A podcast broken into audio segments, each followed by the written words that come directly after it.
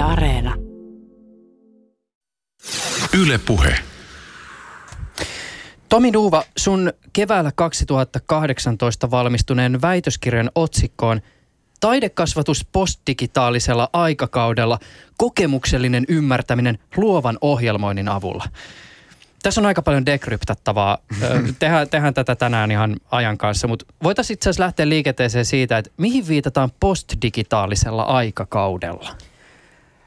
No ainakin minä viittaan postdigitaalisella aikakaudella tällaiseen niin kuin maailmaan, jossa digitaalisuus on, on niin yleistä, että ei, se, että, ei, että käytetään jotain muuta kuin digitaalista välinettä on, ei ole enää tavallista, vaan se on niin kuin kannanotto. Eli esimerkiksi se, että jos sen olisi vaikka sosiaalisessa mediassa, niin se ei olisi mitenkään tavallista, vaan se olisi, tekisi musta ehkä jollakin tavalla oudon ihmisen. Ja se on niin kuin tällä tavalla postdigitaalista. Vähän samalla, samalla tavalla sitten, niin kuin, jos ajatellaan ideologisessa mielessä, niin kuin joku postpunk tai vaikka postfeminismi. Eli se niin kuin viittaa tällaisen niin kuin uuteen siirtymään digitaalisuudessa eikä suinkaan niin kuin digitaalisuuden jälkeiseen aikaan. Niin, just näin. Mä en tiedä minkä takia mulla tuli jotenkin semmoinen, kun mä kuulin ensimmäisen kerran tämän termini, eka ajatus on just sillä tavalla, että, että, että tavallaan se ei ole ikään kuin jatkumoa digitaalisuudelle, vaan että se on jotenkin ihan toiseen suuntaan. Mm. En tiedä mistä se tulee. Ehkä mä oon kattonut vääriä maailmantuhoelokuvia. No joo, Terminaattorit sikseen. Hei Mikko Dufva, kun lähdetään muodostamaan tulevaisuuskuvia ja visioita tulevaisuudesta postdigitaalisella aikakaudella, niin minkälaisen pohjan tulevaisuustyölle tämä aika muodostaa? No tämä aika muodostaa, just niin kuin Tomi sanoi, niin, niin äh, että jos me otetaan joku asia, asia ikään kuin annettuna, vielä joku niin kuin suhteellisen uusi asia, niin kuin digitaalisuus, niin, niin tällaisessa ajassa on erityisen tärkeää lähteä kyseenalaistamaan niitä oletuksia, mitä me tehdään, kun me pohditaan tulevaisuutta. Toinen piirre ehkä tässä ajassa on se, että on aika paljon epävarmuutta siitä, että, että kehitys voi mennä tosi moneen suuntaan, jolloin silloin, silloin oikeastaan se antaa myös enemmän niin kuin mahdollisuuksia, ää, tai että useamman kaltaiset tulevaisuudet on mahdollisia. Mm. Hei, mä voisin itse asiassa esittää tämmöisen omakohtaisen ajatuksen tai kokemuksen. Voit olla tulevaisuuden kanssa tekemisissä olevana asiantuntijana tästä eri mieltä, mutta että jos me tässä mietitään sitä, miten tässä ajassa ehkä jollakin tavalla myös näitä omia tulevaisuusvisioita täytyy ehkä myös kyseenalaistaa, niin onko tämä itse asiassa ilmiönä Öö, kuinka vanha? Mä tarkoitan tällä takaa sitä, että musta tuntuu, että jokin aika sitten, kun puhuttiin tulevaisuudesta, niin homma oli suhteellisen selvä. Siis joo, ilmastonmuutos porskuttaa ja jossain vaiheessa tulee ne autonomisesti itsestään ajavat autot. Mutta sitten alkoi tulla näitä Trumpia, Brexittiä ja kaiken näköistä muuta ja sen jälkeen tuntuikin, että ollaan vähän enemmän semmoisella kaltavalla pinnalla. No ehkä tietyllä tavalla semmoinen ajatus on, on niin kuin uutta, että, että meillä ei äh, ole eikä välttämättä ole pyrkimystäkään sellaiseen niin kuin yhteen maailmaa selittävään tulevaisuuskuvaan tai sellaiseen niin kuin, jota, niin kuin yhteiseen, mitä kohti kaikkien pitäisi pyrkiä, vaan halutaan mieluummin äh, tai painotetaan, painotetaan enemmän sitä, että, että mikä on meidän niin kuin kyvykkyys ajatella tulevaisuuksia ylipäänsä mm. ja kyvykkyys myös sitten haastaa sellaisia tulevaisuuskuvia, mitä niin kuin muualta, muualta ehkä syötetään. Studiossa ovat siis kanssani Tomi ja Mikko Dufva. Tomi on taidekasvattaja, taiteilija ja tutkija. Hän tutkii muun muassa ohjelmoinnin opettamista, luovaa ohjelmointia ja taiteen merkitystä digitaalisuudessa. Hän opettaa Aalto-yliopistossa. Mikko Dufva on tulevaisuuskuvien ja ennakoinnin asiantuntija Sitralla.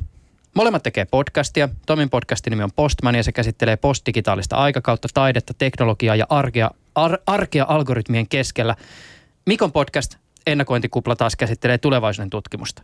Ja joo, Tomi ja Mikko ovat veljeksi. Tänään keskustelemme elämästä postdigitaalisella aikakaudella sekä siitä, miltä tulevaisuus näyttää tästä hetkestä tarkasteltuna.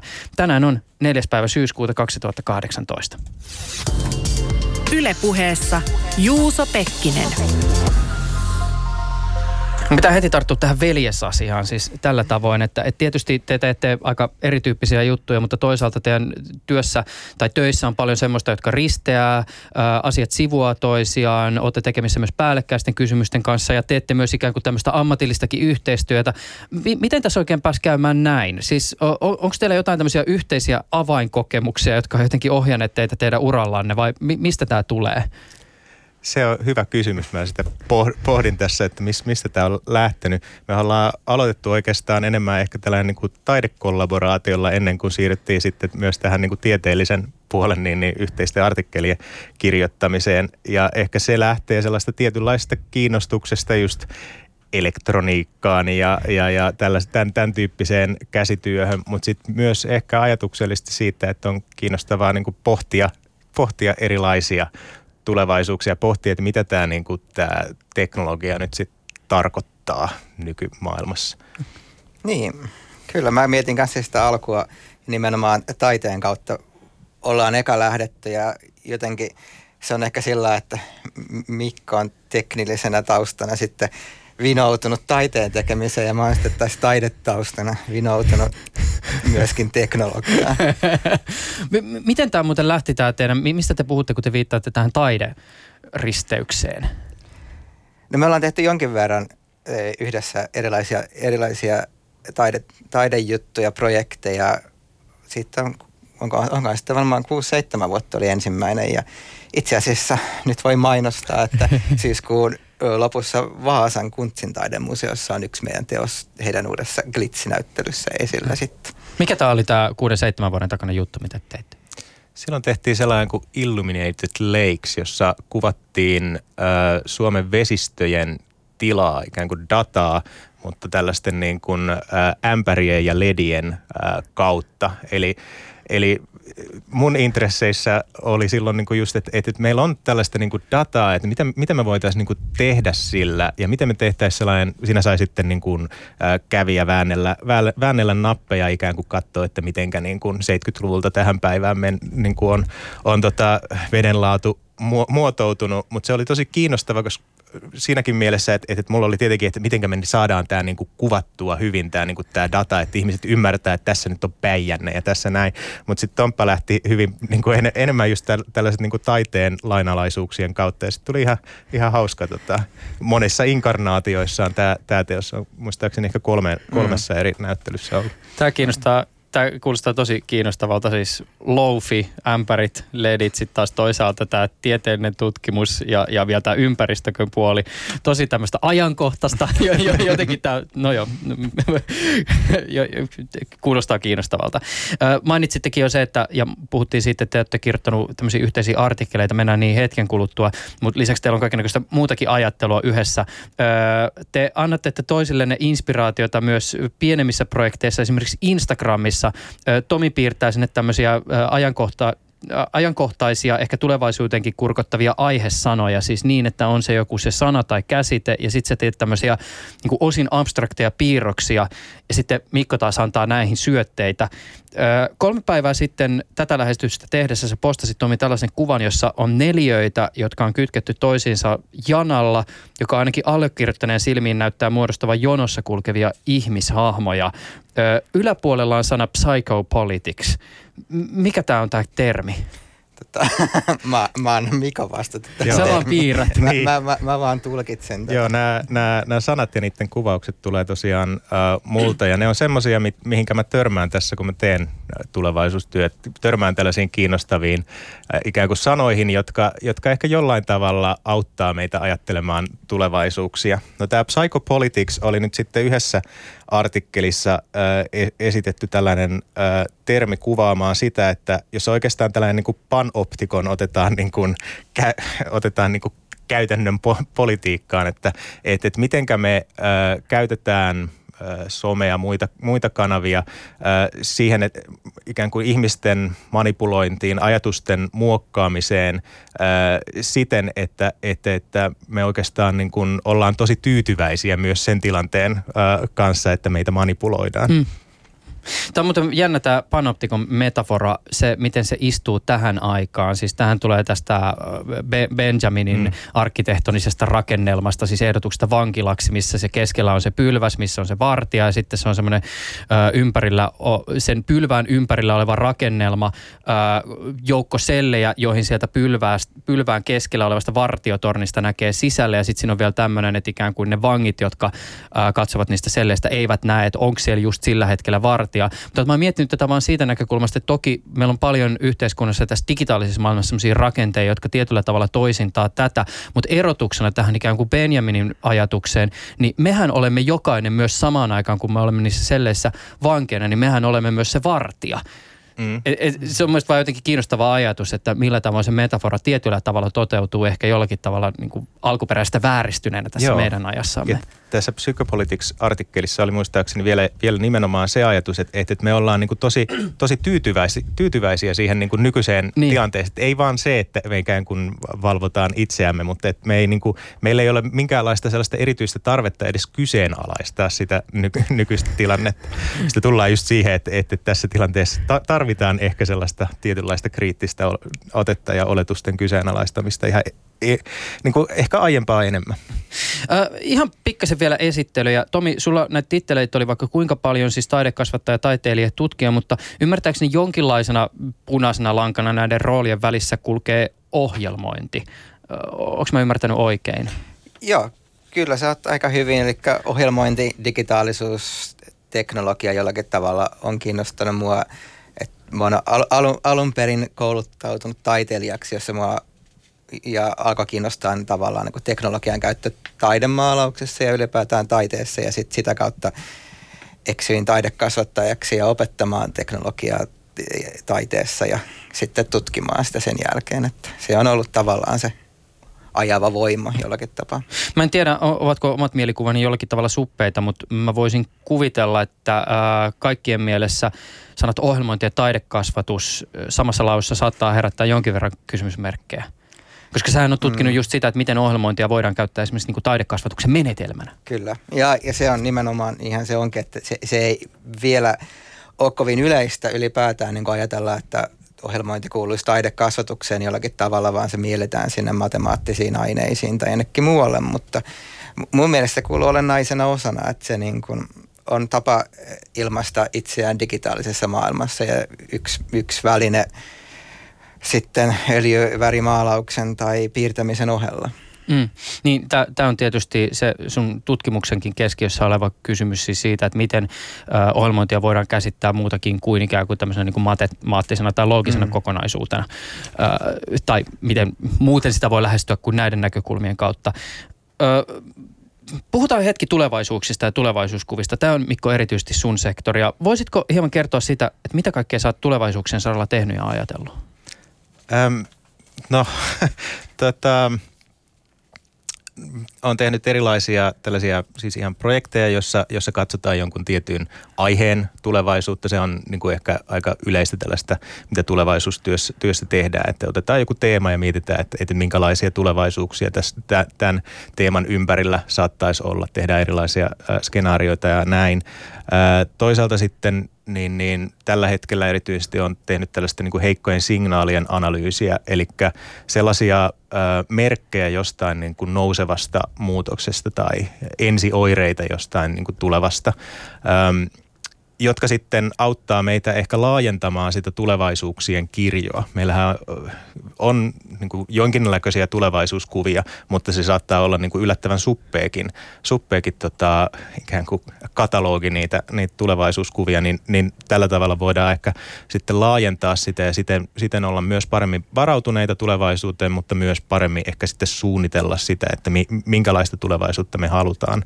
Samoin olen tehnyt nyt sit visioiden parissa työtä, eli nimenomaan sitä, että minkälaista tulevaisuutta me, ää, mikä, minkä olisi, olisi se toivottava tulevaisuus, kenen mielestä se on toivottava, ää, minkälaisia toimenpiteitä sinne pääsemiseksi ää, tarvitaan. Mutta aika laajalla skaalalla myös niin kun, ää, näitä eri aiheita kattonut ihan synteettistä biologiasta työn tulevaisuuteen. Sä väittelit vuonna kaksituhattakuusitoista otsikolla tulevaisuustietämyksen muodostuminen ennakoinnissa, käytännön ja systeeminäkökulma. Ja tämä oli siinä, su- su- siinä suhteessa hämmentävä väitöskirja, että se, ilmeisesti se voi tiivistää myös niin, että sen kertoo kissameemeillä sen ydinsanoman. Joo, kyllä. Tämä tota, idea tiivistää tämä kissameemeiltä tuli yhdestä tota, Tom Gouldin ää, sarjakuvasta.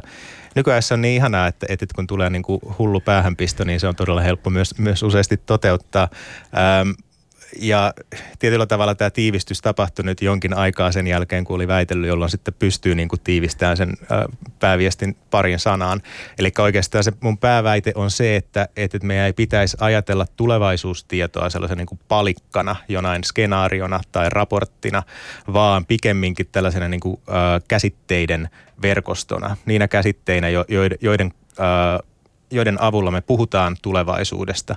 Ja ennakointiprosesseissa pyritään tietyllä tavalla muokkaamaan sitä käsi, näitä käsitteitä, näitä käsitteiden verkostoa, sitä, että mitä milloinkin painotetaan, miten me määritellään erilaisia asioita, minkälaisia uusia sanoja me esimerkiksi käytetään. Tätä kautta me mahdollisesti muokataan sitä, että, että minkälaisia mielen malleja meillä on ajatella tulevaisuutta ja tulevaisuuksia.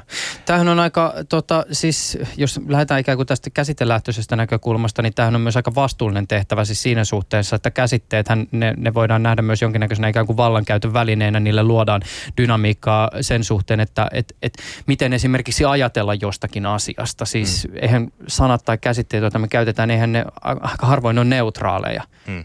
No, tulevaisuustieto ylipäänsä ei ole missään nimessä niin kuin arvovapaata, että et, mm, jo se, että, että mitä asioita me, me, mistä asioista me puhutaan, kun me puhutaan tulevaisuudessa, niin kehystää sitä, että, että mitä me pidetään, pidetään mahdollisena. Mutta sitä voi tehdä joko niin kuin enemmän tai vähemmän vastuullisesti, että olla enemmän tai vähemmän ää, avoin ja, ja läpinäkyvä sen suhteen, että, että, että mitenkä näihin johtopäätöksiin on, on, tota, on päästy. Tai sitten voi ratsastaa erilaisilla litanioilla ja, ja, ja buzzwordeilla ja, mm. ja, ja tota, muokata sillä tavalla. Mutta mm. joka tapauksessa myös se tulevaisuuskeskustelun äh, niin kuin areena, niin eihän se ole ikinä niin kuin tyhjä. Et, et, et, et siinä mielessä, että et mitä enemmän siellä on enemmän tällaista niin kuin vastuullista ja läpinäkyvää tulevaisuustyötä, niin sen parempi. Niin, mutta tulee tässä mieleen vaan siis pyörittelen tätä äh, muun muassa siitä näkökulmasta, että jos me puhutaan vaikka siis kaikkihan on nykyään älykästä, älykästä kaupunkia, älykästä liikennettä vaikka ja mitä, mutta tämähän on niin kuin samaa teknologiaa. Siis, ja älyhän kuulostaa tosi kivalta ja sillä, että, että arki kohoaa niin kuin nykyisyyden yläpuolelle ja se mahdollistaa hirveästi asioita. Mutta tämähän on samaa teknologiaa, josta me tiedetään esimerkiksi, että Kiinassa tällä hetkellä rakennetaan mieletöntä infrastruktuuria kansalaisten valvontaan. Mm. Ja sitten taas toisaalta niin kuin tämmöisestä kaupungista puhuminen älykaupunkina ehkä kuulostaa, no, no mä en tiedä mistä Skifi-elokuvasta se on, mutta että aika dystoppiselta. Tuossa nimenomaisessa esimerkissä korostuu myös se, että me useasti lähestytään just sen teknologian kautta ja, ja eikä, eikä niin paljon ajatella sitten niitä yhteiskunnallisia vaikutuksia. Eli sekin myös niin kuin hyvässä tulevaisuustyössä ajatellaan, ajatellaan ikään kuin sekä poliittisia että, että taloudellisia, sosiaalisia, teknologisia, ympäristöllisiä, kulttuurisia ää, vaikutuksia ja ajureita. Mä, musta on ollut ja on äärimmäisen kiehtovaa paneutua jonkun tietyn hetken utopioihin ja visioihin. Siis ensinnäkin siitä syystä, että et, et mun mielestä nämä kuvat tulevaisuuksista on usein kuvia hetkistä, joissa tulevaisuus kuvitellaan. Siis kun katsomme menneisyyden huomisia, niin jollakin tavalla se kertoo siitä menneisyydestä aika paljon. Ja se nyt täytyy tässä tietysti todeta, että et tota, mä puhun tässä aika pitkälti Skifin ystävänä. Siis viittaan niihin kuviin, joita esimerkiksi niin kuin elokuvissa tai kirjallisuudessa esitetään. Öö, to, toisaalta siis ajattelen, ja varmasti moni muukin ajattelee sillä tavoin, että nämä kuvat tulevaisuuksista on totta kai varautumista tulevaisuuksiin. Öö, ja populaarikulttuuri esimerkiksi, se, se on hyvä väline, joka valmentaa ihmisiä kohtaamaan sellaisia kysymyksiä, joita ajatellaan ehkä olevan edessäpäin. Yhtenä hyvänä esimerkkinä siis, jos ajatellaan vaikka jotain Westworld-sarjaa, käsittelee äärimmäisen monimutkaisia eettisiä kysymyksiä, joihin me ehkä tulevaisuudessa mahdollisesti teknologian äärellä tulemme kohtaamaan, mutta et hyvä, että näitä on jollakin tavalla etukäteen kelattu. Miten sä, Mikko, ennakointiin perehtyneenä asiantuntijana ajattelet tulevaisuuksista suhteessa nykyhetkeen? Mitä me näemme silloin, kun me tarkastelemme näitä eilisen huomisia? No tällä hetkellä useat ne eilisen huomiset, siis me, mulla on vähän semmoinen huoli, että meil, meillä ei ole niin kauhean paljon ehkä niitä, niitä uusia ja tähän aikaan sopivia eteenpäin vieviä tulevaisuuskuvia. Että meillä on aika paljon sitten just niitä ehkä enemmän menneitä tulevaisuuksia, tällainen niin kuin Star Trek-tulevaisuus tai Mad Max-tulevaisuus tai tä- tällaisia, joiden kautta, kautta me ajatellaan. Tai niin kuin meillä on tota, tässä Sitran seuraava erä työssä, käytetään tällaista termiä kuin keskiluokkaisuuden lupaus, joka on tietynlainen tulevaisuuskuva, joka on ohjannut Suomessa, Suomessa meidän mielestä toimintaa. Mutta niissä on ongelma se, että ei ne annakaan vastauksia niihin, niihin tota, tällaisiin megatrendeihin, mitä meillä on tällä hetkellä. Just ne ei, ne ei kerro, että mitenkä me muutetaan meidän toimintaa niin, että me ei kulutettaisi useampaa maapalloa vuodessa. Tai ne ei kerro, että, että, että minkälaista se työelämä nyt sitten, ää, tai että m- miten me miten me toimitaan tulevaisuuden työelämässä. Et niissä on sellaisia tiettyjä oletuksia, jotka on, jotka on aika, aika kiinni ehkä jopa sitten sellaisessa niin kuin menneessä, ää, menneessä maailmassa. Joten siinä mielessä tar- tarvittaisiin ehkä myös niitä, niitä tota, t- enemmän tähän hetkeen sidottuja ää, tulevaisuuskuvia. Mut yleisesti tulevaisuuskuvat kyllä kertoo enemmän just siitä ajasta, jossa ne on tehty, kuin ehkä mahdollista tulevaisuudesta. Miksi me ollaan jämähdetty? Se on hyvä kysymys. Tätä, tätä niin kuin pohti toi, toi, toi Fred Polak jo viisikymmentäluvulla. Ja, ja, ja, en, en tiedä, onko siihen niin kuin kauhean hyvää, hyvää tota vastausta tullut. Yksi mahdollisuus on se, että tietyllä tavalla kun asiat on, on niin kuin hyvin ja me voidaan jatkaa tällä niin kuin nykyisellä tavalla ilman, että, että, että meidän niin kuin takapihalla palaa, niin, niin tota, silloin, silloin ei ole niin kauhean suurta, suurta ehkä tarvetta sitten, sitten tota, päästä siitä jämähtäneisyyden tila, tilasta pois. Toinen on sitten se, että, että, että no nyt on maalattu erilaisia niin kuin uhkakuvia, niin, niin ne saattaa olla myös semmoisia niin kuin lamauttavia helposti. Mutta meillä on aika paljon semmoisia niin kuin rakennuspalikoita, mistä lähtee lähteä niin kuin semmoisia toivottaviakin tulevaisuuksia ää, rakentaan. Kaikki tällainen niin kuin, ää, vertaistoiminnan uusi tuleminen tai esimerkiksi just kiertotalous ja, ja, ja, ja kyllä niin kuin teknologiassakin on siis tosi, todella paljon sellaista niin kuin lupaavaa, että kunhan me vaan ää, osataan niin kuin pitää se teknologia enemmän siinä rengin paikalla, eikä silleen niin kuin ajatella, että mihinkä se, se niin kuin me, meidät, meidät johtaisi, vaan mm. että minne me halutaan mennä. Niin. Itse olen muuten ainakin huomannut nyt, kun puhut tästä jämähtämisestä, että jo, jonkin sellaista ainakin on omassa ajattelussa aistittavissa siis niin, että kun mä mietin sitä, että jos se maapallon keskilämpötila nyt lämpenee sen kolme tai neljä astetta, niin sitten me ollaan, niin tavallaan niin kuin jotenkin fatalisti ajattelee, että no ollaanko nyt menossa sitä kohti ja sitten jos me ollaan, niin sitten taas toisaalta sitten kaivetaan se Mad Max mielikuva taas sieltä jostakin mm. esille. Se on helposti saatavilla. Niin, kyllä, kun katsoo, katsoo se, että jostain striimauspalvelusta. Äh, tota, äh, onko meillä, jos ajatellaan niin kuin tätä hetkeä, äh, sä mainitsit tietysti ikään kuin tämän positiivisen potentiaalin, mikä ehkä helpottaa jollakin tavalla niin kuin tässä hetkessä tulevaisuuteen kurkottamista, mutta mikä tässä ajassa sun näkökulman mukaan jollakin tavalla ehkä niin kuin sumentaa tai hämärtää tai vaikeuttaa tulevaisuuksien näkemistä? Ehkä just se, että, että, olla, että on ö, epävarmuuksia niin kuin usealla, ö, usealla saralla. Että toisaalta on se, että... että ö, No me, joitain asioita me siis äh, tiedetään. Me tiedetään, minkälaisia mahdollisuuksia teknologia meille tarjoaa. Me tiedetään, että, että, että minkälaisia muutoksia on ympäristössä tulossa esimerkiksi ilmastonmuutoksen suhteen, että, että, että riippumatta siitä, mitä nyt tällä hetkellä tehdään. Ilmastonmuutoksessa voidaan niin kuin vaikuttaa, vaikuttaa siihen, että kuinka niin kuin katastrofaaliseksi se ikään kuin muotoutuu, äh, mutta että jonkinnäköistä muutosta äh, on joka tapauksessa tulossa. Mutta sitten tämä, niin kuin, että, että, että mitenkä... mitenkä niin kuin ihmiset ää, suhtautuu näihin muutoksiin, mitä me, mitä me tehdään, ää, minkälaiseksi me halutaan sitä niin kuin yhteiskuntaa ää, muovata. Meillä on siis niin kuin ratkaistavana se, että mitenkä, me, mitenkä päätöksenteko toimii tulevaisuudessa niin, että ihmiset kokee, ää, että heillä on oike- oikeasti niin kuin heidän äänensä tulee kuuluviin. Minkälaista se työelämä on tuleva- tulevaisuudessa, jos ei välttämättä enää olekaan tällaisia pitkiä uria. Minkälainen se meidän talous on, joka ei ole tällainen niin kuin lineaarinen kulutustalous, vaan, vaan Ma- mahdollisimman niin kuin kestävä, kestävä talous. Nämä on niin kuin suuria tällaisia kysymyksiä ja epävarmuuksia. Tä- tästä ehkä tulee se, että kun nämä kaikki on päällä samaan aikaan, niin se tuntuu todella sumeelta.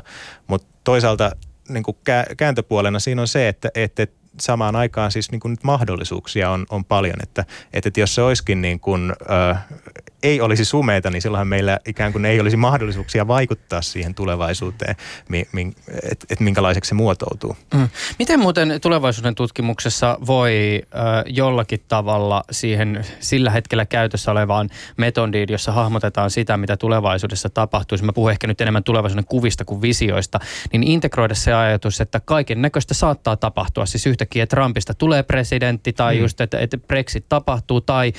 Y- yksi, mitä mä oon miettinyt siis sitä, mikä tuntuu jollakin tavalla tämän päivän näkökulmasta kaukaiselta, mutta mitä jos tulevaisuudessa esimerkiksi yksityisyys sellaisena, kun me se tällä hetkellä ymmärretään, on täysin merkityksetöntä? Mm. Sehän muuttaisi ihan hirvittävästi asioita. Mm, kyllä. Tota, no siinä on pari tapaa, että toinen on tehdä useita erilaisia tulevaisuuskuvia, toinen on sitten tuoda niihin tulevaisuuskuviin just tällaisia villejä kortteja, niin kuin sä sanoit, ja miettii, että mitenkä se skenaarion tulevaisuuskuvan dynamiikka sitten niin, niin muuttuu, että mitä jos tällainen tapahtuisi, niin mi- mitä sitten? Hmm.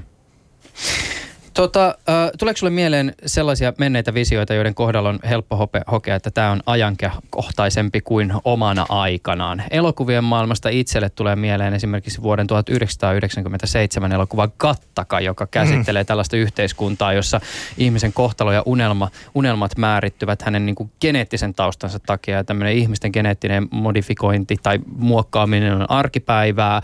Lakiin on kirjoitettu ehkä jonkinlaista niin kuin tämmöistä vaatimusta tasa arvoisuudesta, mutta se on käytännössä täysin unohdettu. Siis esimerkiksi työhönotossa öö, otetaan selvää, että minkälainen geneettinen tausta tällä ihmisellä on, ja sen pohjalta tehdään esimerkiksi niin kuin päätöksiä, että sopiiko tämä tähän meidän firmaan vai ei. Öö, nyt kun esimerkiksi siis jatkuvasti käydään keskustelua jostain biopankista, genomitiedosta, sen tietysti positiivisesta tutkimuksesta potentiaalista, joka on ihan valtava, mutta tietysti siihen liittyy huolea esimerkiksi yksityisyydestä. Tähän liittyy paljon niin kuin kaikkea tämmöistä niin kuin siis yksityistä, öö, yksityisiä firmoja, jotka tarjoaa palveluita tähän liittyen. Se on elokuva, jonka katsominen tänä päivänä kaksikymmentä vuotta myöhemmin tuntuu siis todella niin kuin häkellyttävältä. Ja varmasti vielä se efekti on suurempi kuin vuonna yhdeksänkymmentäseitsemän nimenomaan resonoiden tähän aikaan. Mutta että mikä sulle esimerkiksi tämmöinen vastaavanlainen visio tuottaa semmoisen tuntemuksen, että nyt wow, tässä ollaan todella oltu edellä aikaansa? No kyllä niissä niin kuin... Öö... Kaikista löytyy, löytyy useasti, tai siis sanotaan ehkä use, useimmista löytyy jotain sellaista, tota, tota, joka, joka, niin kuin, joka resonoi, resonoi täs, tässä ajassa myös. Et ei tule niin kuin mieleen nyt niin kuin leffoista mitään sellaista tiettyä. Tällä hetkellä lu, luen tota Sixin Liun tällaista Skifi-trilogiaa. Toinen osa on Dark Forest. Ideana siis se, että, että on ulkoavaruuden tyyppejä tulossa, tulossa vallottamaan maailman, mutta tota... mutta ne tulee neljänsadan vuoden päästä tänne. Ja, ja, ja, tota, niin miten, ja sit, sit siinä on, niin kuin pohditaan just sitä, että miten se niin kuin ihmiskunta tota, valmistautuu siihen. Niin, ja ne niin kuin pystyy valvoon kaikkea ikään kuin, mitä me puhutaan ja näin, näin niin, täällä. Niin, ne, ikään kuin, niillä on hyvin, niin kuin, ne ei pysty ikään kuin siinä mielessä tekemään kauhean suuria, suuria yllätyksiä.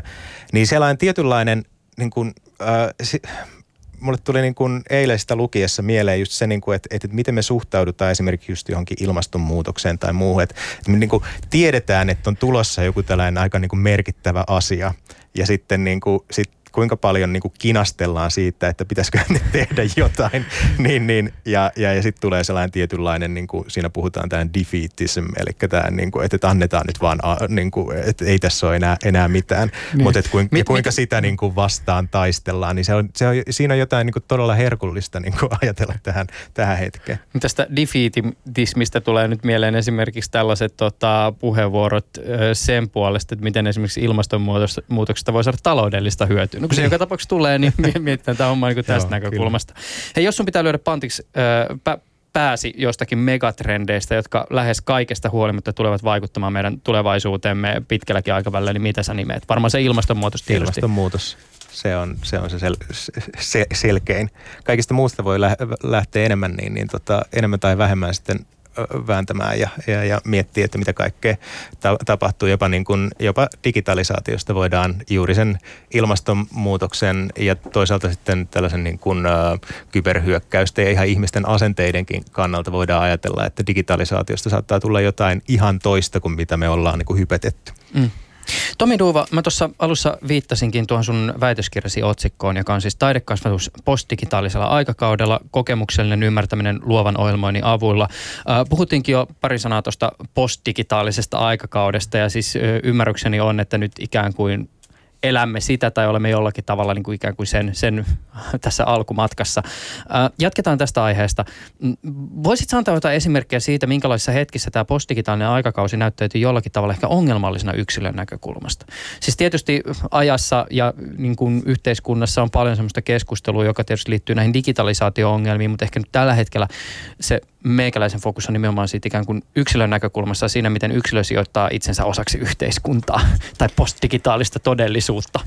Joo, no tota, siinä on varmaan muutamia asioita ainakin, mitä me tulee mieleen. Niin yksi on ehkä juuri se, se mihin postdigitaalisuus viittaa, että se, että se digitaalisuus on jo niin kaikkiallista, niin se, että me ei ehkä ihmisinä vielä yksilöinä ymmärretä sitä, että kuinka kaikkiallista se on, joka sitten tulee vastaan ihan jokapäiväisessä elämässä, että käytetäänkö me jotain sosiaalista mediaa ja millä tavalla me käytetään sitä. Ja siellä on tietysti niin kuin sitten monia eri tasoja, että on eka tasona näitä, näitä niin kuin viruksia, että siellä on kaikenlaisia niin kuin tiedon keräämistä ja sitten on tasoja niistä, niin että millä tavalla sitten niistä ilmoitellaan ja millä tavalla niistä huolestutaan. Ja sitten on niitä paljon niin kuin vielä tiedostamattomampia tasoja, että me ei ylipäätään välttämättä olla niin, niin selvillä, että mihin kaikkeen me ollaan annettu oikeus jollekin sosiaalisen median toimijalle toimia ja tietää ja kerätä tietoa. Ja, ja sitten siellä on vielä se ajatus, niin kuin, että Kun, kun kaikki on digitaalista, kaikki voidaan analysoida, kaikki voidaan kerätä ja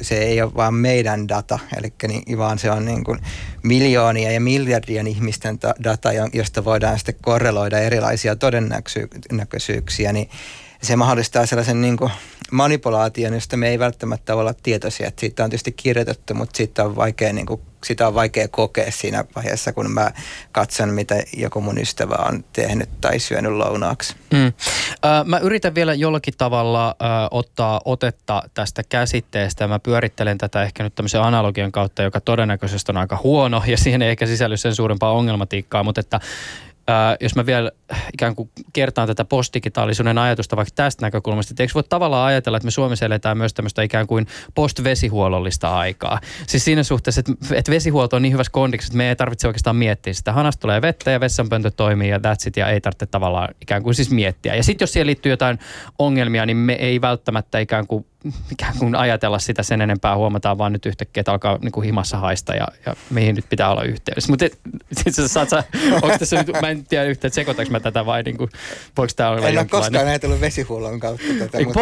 Postvesihuollollinen todellisuus. Anteeksi, postvesihuollon kautta. Ö, var, siis, varmasti, niin. voi, mutta, varmasti voi ajatella sitä tällaisena, mutta mä luulen, että se, se minkä takia mä oon aina käyttänyt tätä termiä ja nostanut sitä esille on juuri se, että toisin kuin vesihuolto, niin me ei, ei yritetä korvata kaikkea vedellä, niin. niin Va, vaan että, mutta digitaalisuudella me yritetään korvata melkein kaikki, mikä on mahdollista korvata, niin korvataan digitaalisuudella, joka on tämä, tavallaan just se digitaalisuuden ajatus. Hmm. Ja nyt se on, se postdigitaalisuus viittaa ehkä siihen niin, että että vaikka me puhutaan tällä hetkellä digiloikista ja hmm. tällaisista muista digijunista, joihin sitten pitää hypätä tai sitten joiden alle vaikka jäädään, niin, niin tota, se on kuitenkin, se on jo niin, kaikki on jo niin digitaalista, että, että meidän kannattaisi huomata se, että ollaan niin kuin tällaisella jälkidigitaalisella ajalla niin jo nyt, eikä niin kuin vaan, niin kuin, ei vaan pelätä sitä digitalisaatiota, joka tulee, vaan sitä, vaan olla kriittinen siihen digitaalisuuteen, mitä, mikä on jo tällä hetkellä. Niin just aivan. Mulla on tästä itse asiassa tänä aamuna yksi äh, esimerkki. Mä tota odottelin bussia ja mietin sitten äh, just, että äh, yhtä, yhtä artikkelia ja sitten mietin sitä sen kautta, että, että minkä kokoiselta ruudulta mä sitä luin, että et, et, et oliko se niinku just läppäriltä vai, että et mistä mä niinku lähden niinku etsimään, etsimään sitä sitten, että et kun piti, piti, piti se löytää. Ja sitten siinä, kun tuli mieleen läppäri, niin tajusin, että ei hitto, että mun läppäri muuten on kotona. Ja sitten äkkiä, äkkiä niinku juokseen takaisin, koska niinku ei mun työpäivästä ei tulisi yhtään mitään ilman tätä tiettyä laitetta. Että mä, se on niinku niin sidottuna siihen. Mm. Että tässä tulee toisaalta siis se, että meidän niinku, äh, niinku se kokemus on niin kuin vahvasti näiden digitaalisten laitteiden medioima ja myös sitten se, että me ollaan aika niin kuin riippuvaisia, tietenkin riippuen työtehtävistä ja mu- muusta, mutta aika riippuvaisia siitä, että meillä on ne laitteet. Että ne on niin kuin tullut siinä mielessä just niin moneen ä, asiaan ja moneen oikeastaan kaikkeen, niin kuin mit, mit, mihinkä liittyy jonkinnäköistä tiedon välitystä. Niin ja tähän voisi vielä niin kuin liittää sen, että se, niin kuin, että se ei välttämättä tämä on postdigitaalinen aika viittaa just siihen, että se ei välttämättä edes ole millään tavalla tekemisiä siinä, että mä voin valita vaikka, että mä en käytä sosiaalista mediaa, enkä käytä kännykkää, enkä käytä tietokonetta, mutta silti musta on luultavasti mm. digitaalisuudessa vaikka kuinka paljon tietoa. Puhutaan Facebookin varjoprofiileista. Niin, ja, ja sitten vaikka, että kun mä menen lääkäriin, niin se ottaa jonkun lämpömittarin ja mittaa mun lämpöni ja se on jo digitaalista. Silloin ja pistää tietoja jonnekin digitaaliseen järjestelmään. Mä, jos mä menen, varsinkin jos mennään enemmän kuin vaikka lääketieteellisiin kuvauksiin, pitää mennä johonkin johonkin röntgeniin tai mihinkä muuhun. Nämä kaikki on digitaalisia. Eli koko meidän käsitys meistä ihmisinä on niin kuin hyvin, hyvin niin kuin digitalisoitunut jollain tavalla. Miten äh, sellainen käsite kuin digigrasping kytkeytyy tähän tematiikkaan? Voidaan nyt puhua tästä englanninkielistä termistä, koska suomenkielistä vastinetta ei ymmärtääkseni ainakaan kamalan käyttökelpoista vielä ole. No digigrasping liittyy tietysti olennaisesti sillä tavalla, että, että se on mun ja Mikan keksimä käsite, mutta, mutta joka te, oli yhteisartikkelissa, jossa me ollaan just mietitty tällaista niin kuin ajatusta siitä, niin että kun eletään tällaisessa postdigitaalisessa maailmassa, niin millä tavalla siitä digitaalisuudesta voi jollain, millä tavalla sitä voi ymmärtää muuten kuin, että sä opiskelet ohjelmointia tai ymmärrät, miten elektroniikka toimii siellä, digitaalinen elektroniikka siellä sisällä. Että millä tavalla sä niin kuin hahmotat ja käsität sitä maailmaa, joka on yhtä aikaa tällainen fyysinen ja myös digitaalinen. Ja, ja sitten me sitten käytettiin tällaista digigrasping-käsitettä, joka ottaa, ottaa niin kuin lainaa voimakkaasti Merleau-Pontyn tällaisesta grasping-käsitteestä. Se voisi ehkä kylläkin tavalla suomentaa käsittämiseksi, että se, että me hahmotetaan ja ymmärretään maailmaa jo ennen tällaista, niin kuin, tällaista niin kuin älyllistä, älyllistä ymmärrystä, että me tiedetään, me ymmärrän minkälaisessa tilassa mä oon ja, ja kun mä teen vaikka käsillä, niin mä saan siitä tietoa eri tavalla ja hahmotan siis, sitä tietoa eri tavalla. Eikö Merleau-Pontyn käsite nimenomaan kytkeydy tämmöiseen ikään kuin siis keholliseen kokemuksellisuuteen? Nimenomaan, joo. Nimenomaan tällaisen kuin keholliseen kokemukseen. Sitten me ajateltiin, että mikä se on sitten se digitaalinen vastine. Kokeiltiin tällaista termiä kuin digigrasping, että millä tavalla sitten tekemisen kautta voi, voi sitä digitaalista hahmottaa kehollisesti. Miten tota, muuten, no tämä ohjelmointi tietysti ehkä jonkinlaisena niin kuin, äh, kysymyksenä tulee tähän liittyen hetken kuluttua vielä tässäkin ohjelmassa, mutta äh, mä voisin sillä vielä kysästä, kun sä oot Tomi kirjoittanut esimerkiksi tämmöistä niin kuin ohjelmoinnin lukutaidosta, äh, esimerkiksi kansallisen audiovisuaalisen instituutin sivuilta löytyy tähän liittyen sulta jo, joku vuosi sitten julkaistu tämmöinen blogikirjoitus, äh, jota muuten levitellään opettajien oppimateriaaleissa silloin, kun heitä opastetaan, että et minkä takia koulussa pitää tätä ohjelmointia opettaa, niin äh, edellyttääkö sitä ohjelmoinnin lukutaito ohjelmoinnin osaamista?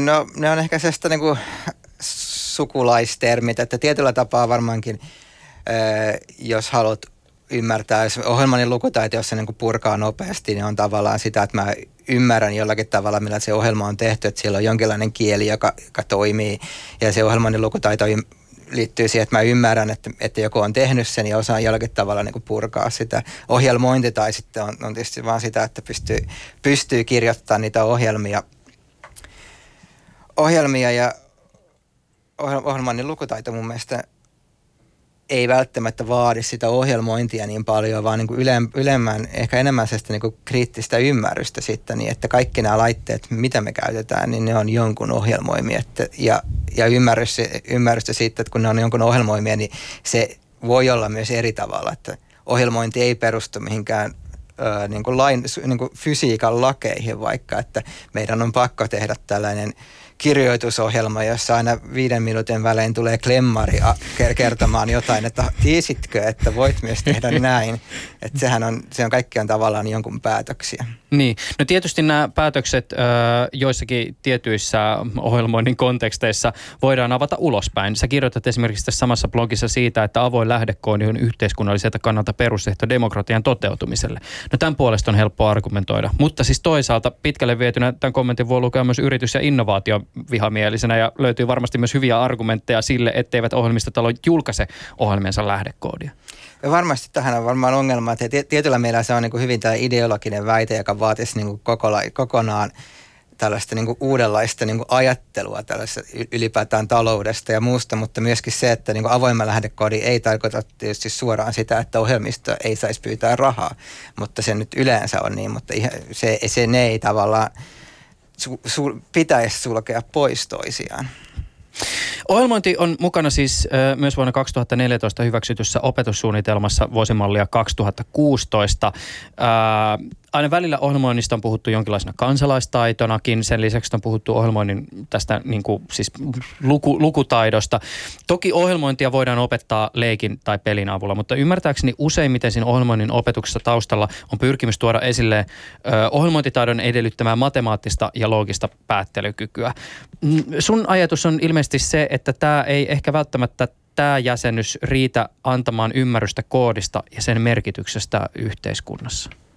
Kyllä joo, että mun, mun varsinkin väitöskirjassa niin perusajatus oli se, että kun puhutaan tästä postdigitaalisesta maailmasta, josta nyt ollaan paljon viitattu ja puhuttukin, että miten, mihin kaikkeen se vaikuttaa, niin ylipä, pelkästään se, että mä ymmärrän niin kuin ohjelmoimin logiikan, logiikan tai muun, niin ei riitä siihen, että ei, ei riitä tavallaan, jos ajatellaan niin kuin peruskoulutaitoihin, jossa niin kuin opetetaan tällaiseksi niin kuin kriittiseksi kansalaiseksi, vaan niin kuin nimenomaan siihen tarvitaan enemmän sitä niin kuin kriittistä ajattelua ja sitten myöskin sellaista niin kuin juuri tällaista niin kuin kehollista kokemusta siitä, että mitä kaikkea tämä digitaalisuus nyt sitten on tässä meidän niin kuin postdigitaalisessa yhteiskunnassa. Niin tämä on tietysti kiinnostava kysymys, että millä tavoin ohjelmointiin voidaan kytkeä tämmöinen jonkinnäköinen kehollinen kokemus tai millä tavoin sitä voidaan ikään kuin siis hahmottaa esimerkiksi käsityönä? Mm. Joo, ja siis no, siinähän on mielenkiintoista, että siis monethan ohjelmoijat, siis tällaiset niin pienet, pienet ohjelmointifirmat voi usein kirjoittaakin, että, että niin kuin tehty rakkaudella käsityönä teille ja muuta. Että se niin kuin, kyllä moni ohjelmoija ehkä voi käsittää työnsä käsityönä. Ää, toinen, mikä siinä sitten on, itse olen ajatellut, että se on myöskin se on tekemistä. Se on, se on tietysti niin kuin, se ei ole suoraan käsillä tekemistä samalla tavalla, että mä, mä en ole Tää, niin kuin ihan suoraan tekemisissä sen materiaalin kanssa, mitä mä olisin vaikka jossakin puun kanssa, vaan se on niin kuin tällainen digitaalinen ajatus, mutta siinä on ehkä se, että sitä, sitä pitäisi ehkä alkaa ajattelemaan myös sellaisena, koska se meidän maailma ei ole enää vaan niin kuin fyysinen, vaan se on myös digitaalinen. Ja sitten taas toisaalta digitaalisen ja fyysisen maailman yhteydethän on, ne on hirveän konkreettisia. Mm-hmm. Muistaakseni edellisessä ohjelmassa puhuimme suomalaista polkupyörävalmistajasta, joka tuottaa polkupyörärunkoja tämmöisellä, oliko se C R C vai C N C-jyrsinnällä, missä siis alumiinista tehdään palasia, jotka sitten liimataan ja pultataan yhteen. Ja tämähän on semmoista työtä, joka edeltää työtä siellä, tai käsityötä siellä niin kuin digitaalisessa todellisuudessa, mm-hmm. ja näin ikään kuin digitaalista tulee myös jollakin tavalla tosi fyysistä. Aivan, ja, ja jonkin verran on niin kuin omassa tutkimuksessa just koittanut selvittää sitä, että on paljon tällaisia niin kuin digitaalisia tekijöitä ja muuta, ja he käyttää niin kuin samanlaista termistöä kuin käsityöläiset muutenkin, että se tuntuu jollekin, tai mulle tulee sellaisia niin kuin, just tällaisia niin kuin ennakkokäsityksiä, mitkä edellä, jotka on ennen sitä tavallaan se tieto-osuutta, että siellä on paljon yhtäläisyyksiä varmasti. Mä, mä niin kuin näen tässä myös tällaisen niin kuin tietynlaisen voimaannuttamisen, että jos sä oot niin kuin itse tehnyt jonkinnäköisen ohjelman tai sulla on jonkinnäköinen käsitys siitä ohjelmoinnista, vaikka nyt ei olisi uutta Facebookia ko- koodannutkaan, niin silti tulee se idea, idea ja sellainen niin kuin siis, siis kokemus siitä, että, että ensinnäkin nämä on jonkun tekemiä ja minä voin te- tehdä näitä. Me voi, nämä voi olla to- toisenlaisia, että, että tietynlainen tällainen niin kuin omistajuus ja, ja, ja tota, mm. sellainen niin kuin voimaannuttaminen on, on, on tässä myös mukana. Joo, nimenomaan sitten siinä on kanssa se, että kun tekee jotain itse, niin näkee niitä erilaisia mahdollisuuksia, että se avaa ihan eri tavalla sitä digitaalista maailmaa, että jos sä alat itse toimimaan siinä, niin sitten sä näetkin, että mähän voin tehdä tämän eri tavalla. Mä voin tehdä ihan minkälaisia laitteita vaan. Eli yhdellä vaikka kurssilla, kurssilla niin opiskelija teki tällaisen laitteen, joka kastoi keksin teehen ja nosti sen ylös. Joka on tietysti erittäin niin kuin käytännöllinen laite, mutta, mutta, mutta tietyllä tapaa kertaa myös siitä, että se antaa sitä toimijuutta eri tavalla mm. siihen digitaaliseen maailmaan. Tässä minulle tuli tämmöinen mielikuva vastaan. Siis te puhutte myös nyt tässä ikään kuin siis koodin kontekstissa siitä kokemuksesta, kun saa itselleen niin kuin ensimmäistä kertaa ja oppii käyttämään jotakin tiettyä työkalua. Mm. Se on muuten siis sama fiilis, että mä, mä voin ihan oikeasti tehdä siitä rautaputkesta sen mittaisen, kun mä haluan. Se, se on jollakin tavalla se on semmoinen hieno maailman haltuunottamisen hetki. Ehkä myös Merleau-Pontylaisessa hengessä. Tota, te olette kirjoittaneet yhdessä artikkelin tähän aiheeseen liittyen. Te ehdotatte tämmöisiä erilaisia metaforia, joiden kautta lähtee hahmottamaan koodia ja joista voisi olla apua silloinkin, kun mietitään sitä, että miten koodia voidaan opettaa. Avaisitteko te hieman tätä? Joo, mä, mä, voin, mä voin kokeilla. Tota, ää, joo, eli me t- käytettiin tästä niinku erilaisia metaforia ja siinä on er- myöskin tällaisia erilaisia paradigmoja. Tämän kautta niinku koitettiin a- a- avata sitä, niin ää, tästä on pari vuotta tästä artikkelista, jolloin silloin niinku juuri ohjelmointi oli tulossa, tulossa Suomeenkin perusopetukseen. Ja, ja millä tavalla sitä puhuttiin, me nähtiin sen, että siinä on niinku jonkin verran niinku yksipuolista niin näkemystä, jolloin se niinku keskustelu käy siinä niin, että minkälaista ohjelmointikieltä pitäisi opettaa tai minkälaista robotiikka-alustaa alu, alustaa pitäisi hankkia. Sitten me nähtiin, että niin kuin voisi olla mielenkiintoista niin kuin tuoda tällaisia muunlaisia näkökulmia ja sitten käytettiin tällaisia erilaisia metaforia, niin kuin vaikka sitten ö, ö, karnevaali tai sitten oli tota, kulttuuri ja politiikka, ö, jotka sitten niin kuin voisi nähdä, että jos ohjelmainen opetusta katsoakin tällaisen metaforan kautta kuin vaikka kulttuuri, niin millä tavalla niin kuin se ohjelmainen opetus näyttäytyy ja siinä niin kuin tärkeimpänä voisi ehkä ajatella näiden paradigmoja, joita me nimettiin tällaisen niin funktionalistiseksi,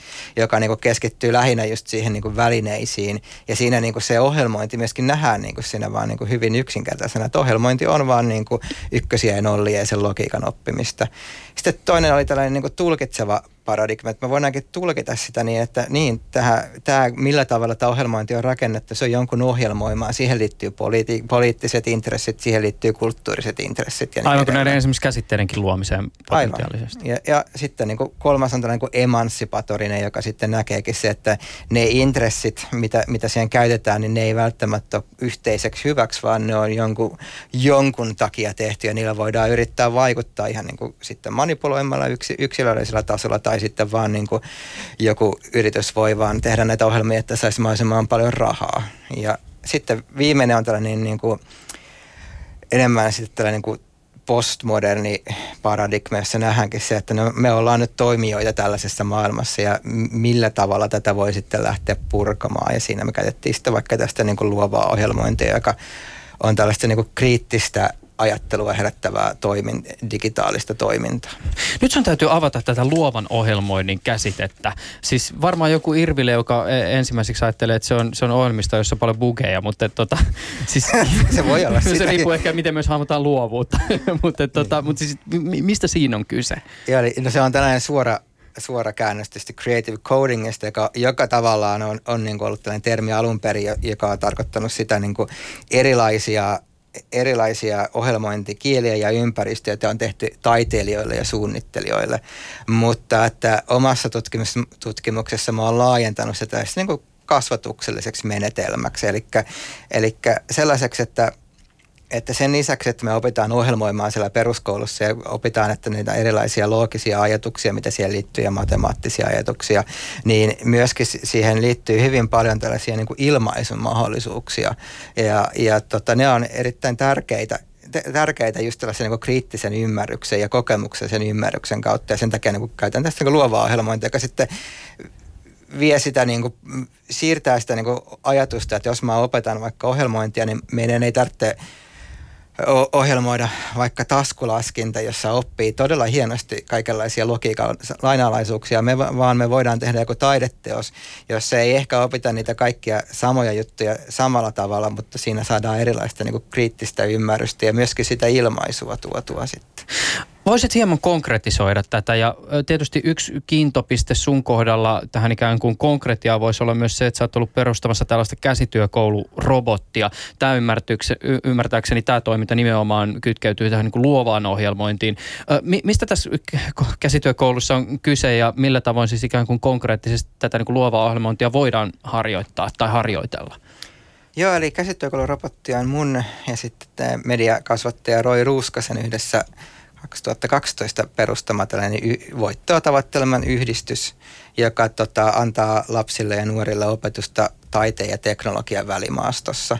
Ja meillä oli tällaisen niin kuin ideana oli siinä juuri tällainen näin, että silloin oli tulossa hackerspaceja ja makerspaceja niin kuin aikuisille Suomeenkin, mutta me ajateltiin, että meidän pitäisi lapsille tarjota myöskin samanlaisia mahdollisuuksia, että he voisivat ottaa juuri tästä digitaalista maailmaa haltuun. Ja robotti toimii tällä hetkellä Helsingissä ja Espoossa ja Turussa tarjoaa niin kuin viikoittaista opetusta, mutta me tehdään myös paljon erilaisia kursseja sekä kouluille että, että sitten niin kuin kaikille tarjottuna, tarjottuna.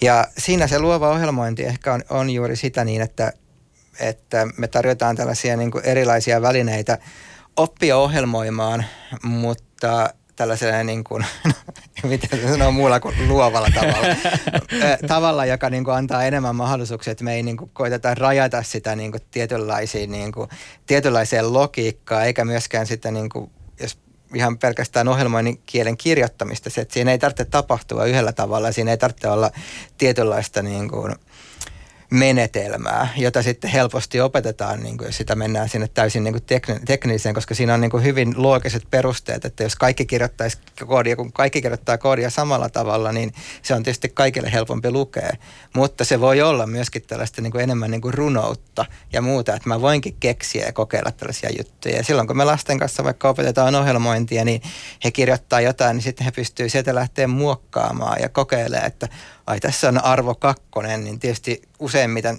mikä varsinkin lapsille tulee mieleen, että jos on kakkonen, niin mitä ei tapahtuu, jos mä pistän siihen kaksi miljardia mm. ja mitä sitten tapahtuu. Ja se on tällaista niin kuin kokeilemista siinä digitaalista maailmasta, jossa ei ole niin kuin tietyllä tavalla niitä niin, niin, niin kuin tarkkoja rajoja. Niin. Ja sitten toisaalta siinä on tällainen niin kuin toinen niin kuin aspekti koko ajan, että siinä niin kuin myöskin niin kuin ei pitäydytä siinä niin kuin teknologisessa ajatuksessa pelkästään, vaan niin kuin koko ajan pidetään mielessä se niin, että tämä, niin kuin tämä postdigitaalinen maailma ja se synnyttää siihen sellaista niin kuin kriittistä ajattelua ja hahmottamista. Mutta ei tämä toisaalta siis mikä helppo tota, pyrkimys tai varmaan konkretiankaan näkökulmasta ole, siis ihan jo siinä suhteessa, jos me tällä ikään kuin perusfilosofisesta näkökulmasta ajatellaan koodia, niin sehän perustuu siis ykköseen ja nollaan sitten kuitenkin mm. niin kuin loppupeleissä, siis binaarisen todellisuuteen, mm. jota sitten tämä ikään kuin ihmisten maailma ei kuitenkaan edusta. Mm. Ja, ja sitten taas toisaalta se, että et miten sä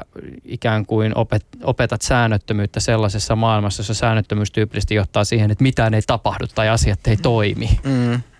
Se on, se on nimenomaan, että siinä on tällaisia ja niitä on mielenkiintoista tuoda sitten vain keskusteluun siihen, että millä tavalla digitaalinen tällainen y- ykkönen nolla kyllä ja ei maailma sitten on eroa tällaisesta meidän maailmasta ja millä tavalla sillä voi lähteä vaikka robotiikkakeskusteluihin, että millä tavalla nämä sitten on, robotti on erilainen sitten kuin ihminen ja tällaisia, että, että niiden esille tuonti on kanssa yksi sellainen kuin tärkeä asia luovassa ohjelmoinnissa ja sitten niistä jollakin tavalla keskustelu.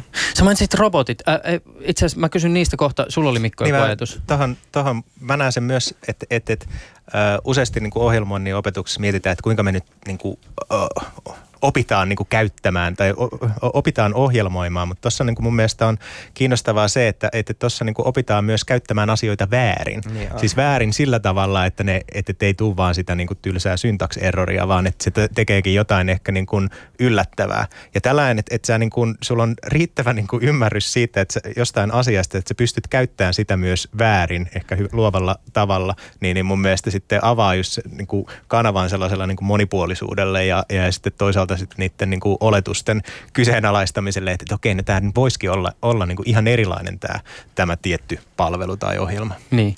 Eikö tässä, jos, jos tätä niin kuin jotenkin pohtii ikään kuin sit tätä mikrotason kysymystä ikään kuin tästä makrotason ymmärryksestä liittyen tähän niin kuin postdigitaaliseen todellisuuteen, niin ei, on, jos mä nyt tiivistän, niin onko tässä kaikessa vaan ikään kuin ajatuksena se, että koitetaan ikään kuin tarjota työkaluja siihen, että ei ot, ottaisi maailmaa annettuna, siis digitaalista maailmaa annettuna?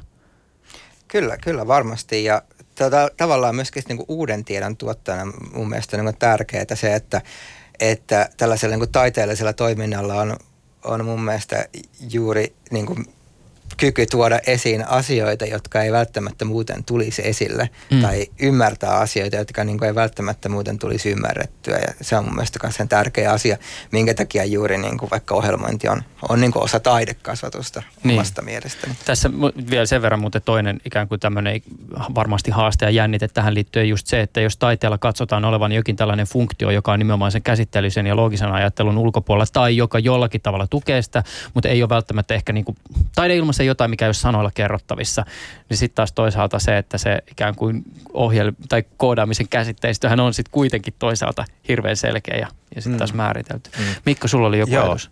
Just tämä, että et toisaalta just se, että et, et, niin ei otettaisi asioita annettuna, mutta siinä on niin mun mielestä taustalla se, se ajatus, jos miettii tulevaisuuden tutkimuksen näkökulmasta, että kenen tulevaisuus kenen tulevaisuuksista on kyse. Et se, että me ei oteta niinku asioita annettuna, niin, niin me otetaan haltuun enemmän sitä, että okei, me voidaan niinku vaikuttaa siihen tulevaisuuteen. Me ei oteta jonkun toisen tulevaisuutta mm. vaan, tai tulevaisuuskuvaa ikään kuin äh, annettuna. Mm, just näin.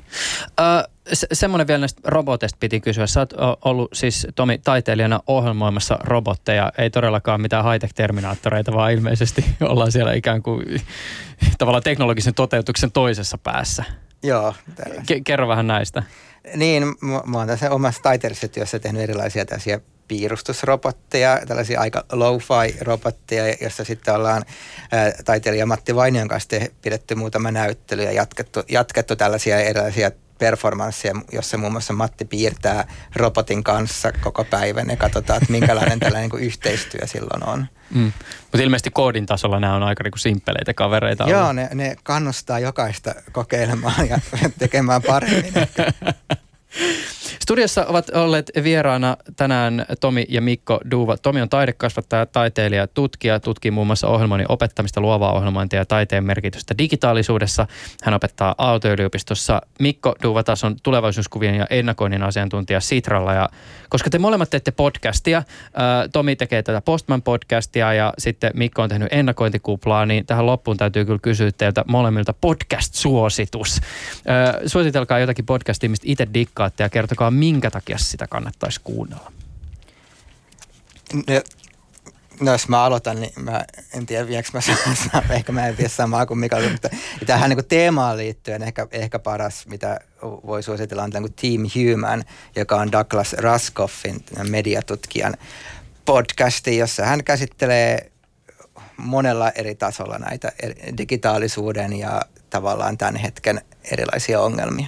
Just näin. Miten pitkään ne jaksot muuta tyypillisesti? Ne on, tai olisiko ne jotain neljänkymmenenviiden minuutin kohdalla. Ne joskus vaihtelee pituus, joskus ne on hyvin poleemisia ja li, liian kärkkäitä, joskus ne on, ne on taas sitten hyvin keskustelevia. Se on mielenkiintoinen. Okei, okay, just näin. Eli jos juoksee semmoista harjoitteleva puolimaratonia, niin ensin kuuntelee sen Team Human ja sitten meikäläisen podcastin.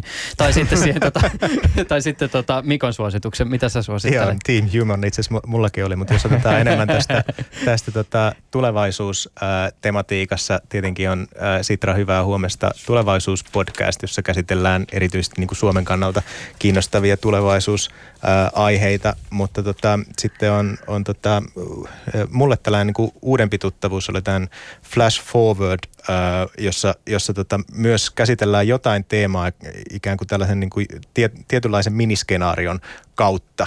Ja, ja, ja se, se on, mä tykkään siitä, että, että tuodaan ikään kuin sitä tulevaisuutta jotenkin niin kuin, kun arkipäiväistetään, ää, arkipäiväistetään sitä. Siihen tietenkin on myös tämä Tulevaisuus hanskassa -podcastit on, on niin kuin ollut, olleet oikein hyvää, hyvää siihen, se, tällaista niin kuin tulevaisuusfiktioiden ystäville tätä, tätä kiinnostavaa kuunneltavaa. Anna esimerkki, minkälaisia skenaarioita esimerkiksi saattaa olla tässä Flash Forwardissa. No tota, tämä, minkä, minkä viimeksi äm, kuuntelin, niin oli käsit, käsitteli äh, tota, mainos, mainonnan tulevaisuutta. Ja siinä oli idea tällaisesta niin kuin äh, kännykkä-äpistä, joka tota, äh, kuuntelee koko ajan sua ja sä oot ikään kuin, sä oot sovi, sopinut äh, tällaisesta, että, että sä oot tällainen niin kuin brand ambassador. Sä oot, niin kuin, sä oot itse, itse niin kuin mainostat jotain, mutta, mutta ihan tällaisessa niin kuin normaalissa kanssakäymisessä tota, ähm, ystävien kanssa. Ja aina kun sä niin kuin mainitset tämän jonkun tietyn brändin,